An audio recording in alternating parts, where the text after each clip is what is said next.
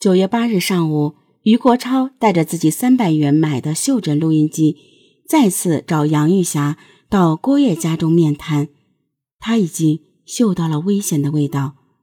杨玉霞走进房门时，他按下了裤袋中的录音按键。在这份于国超可能想用来保存证据的录音中，他直接向杨玉霞表示：“不要对小晶晶来，有本事冲我来。”而杨玉霞的回答闪烁其词：“我不会带凶器到你家里去，事情还没有发生，你担心什么？”于国超特地关照郭月：“郭老师，无论谁都不准接走我女儿，只有我早晚接送。”决意分手的于国超谈判不成，找到杨玉霞任职小学的党支部书记，坦白两人的婚外情。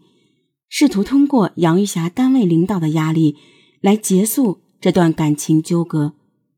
书记表示，杨玉霞不可能会做出格的事，她是有理智的。随后的九日，书记找到杨玉霞，批评教育了她。于国超的做法愈加激怒了杨玉霞，他的报复目标更加明确。他甚至明确对于国超提过。要他二十四小时牢牢看住女儿和老婆，他要让他一生一世不太平。一九九六年九月九日，杨玉霞以用来通厕所为名，向学生家长马某索取了一瓶五百毫升的浓度百分之九十五的硫酸。马某曾建议杨玉霞可以用其他物品通厕所，但他坚持要了硫酸。这瓶五百毫升的百分之九十五硫酸，后来被他一分为二。一九九六年九月十日是教师节，也是杨玉霞的生日。对一个小学教师来说，称得上是双喜临门。中午，他带着那瓶浓硫酸和一叠教师节贺卡回到家，他和李春生女儿一起读了孩子们写给自己的感谢和祝福语。下午，他带女儿和同校的教师一起在浦东游玩，在八佰伴吃晚餐。李春生也表露出了难得的柔情，要杨玉霞第二天早点回家，他掌勺做菜，让她补吃长寿面。九月十一日中午，事发前二十分钟，杨玉霞还在向校长要求核批子女自带补助费五元。校长没有批准，他也没有再争辩。二十分钟后，杨玉霞怀揣已经写好的遗书，来到于晶晶就读的阴行路第一小学。这封遗书是写给自己的丈夫李春生的。春生哥，请允许我最后一次这样的称呼您吧。我知道，我根本就没有资格这样讲。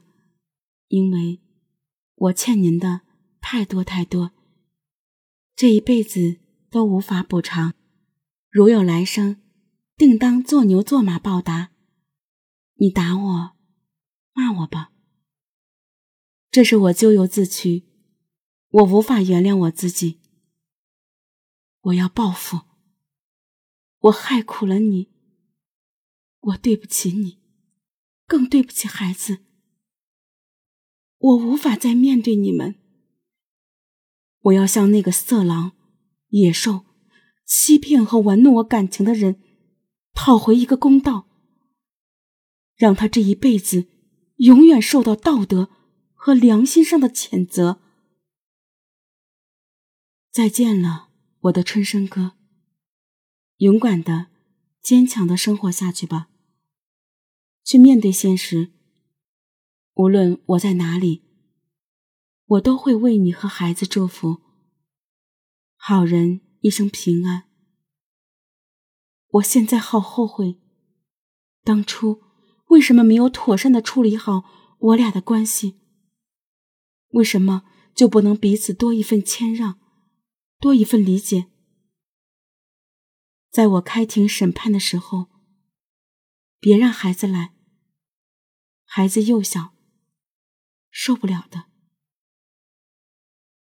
无法面对丈夫的杨玉霞，为了将于晶晶骗出学校，再次利用了她。她向郭月谎称郭小平曾打电话给李春生，要他接走小晶晶。其实杨玉霞已经提前打探好了地形，找了一处冷僻的工地作为伤害于晶晶的地点。这既能保证她可以顺利实施报复，又能为他的下一次出手赢得时间。杨玉霞将于晶晶带到她选好的位置，说出了那句令人毛骨悚然的话：“阿姨，给你洗洗头。”然后将一瓶百分之九十五点六的浓硫酸从于晶晶头顶浇下。事后，杨玉霞说起选择于晶晶作为报复对象的原因：“因为我知道她什么都不在乎，只关心他女儿。”杨玉霞并未就此收手，她把事后她形容情形很惨的于晶晶留在原地，冷静地骑自行车去了于国超家，将另一瓶硫酸泼向了正要出门的于妻郭小平。在他伤害母女二人的过程中，自己的双手也被浓硫酸灼伤。当天下午三点，在去医院包扎后，杨玉霞在家人陪同下。到公安机关投案自首。此时，他的报复目标于国超正在长海医院陪伴小晶晶。因为被浓度极高的硫酸直接泼洒，自己跑到路边求助后，被送往医院的小晶晶严重烧伤，双目失明。他的双眼上下睑烧伤，双眼角膜烧伤，颜面、躯干、四肢及会阴等部。被浓硫酸烧伤，面积占体表总面积的百分之二十一，其中深二度烧伤为百分之七，三度烧伤为百分之十四。母亲郭小平的颜面、双上臂、背、膝等部被浓硫酸烧伤，面积占体表总面积的百分之七，其中深二度烧伤为百分之四，三度烧伤为百分之三。双眼上下睑烧伤，双眼角膜烧伤。小晶晶在四年内做了三次眼科手术，但她的右眼仍然完全失明，左眼有光感。她还经过了十几次植皮手术，半边头发全部掉光。案发后，民警在杨玉霞的一件上衣口袋里发现了余国超为他手抄的两首歌词，分别是。爱江山更爱美人，和想说爱你不容易。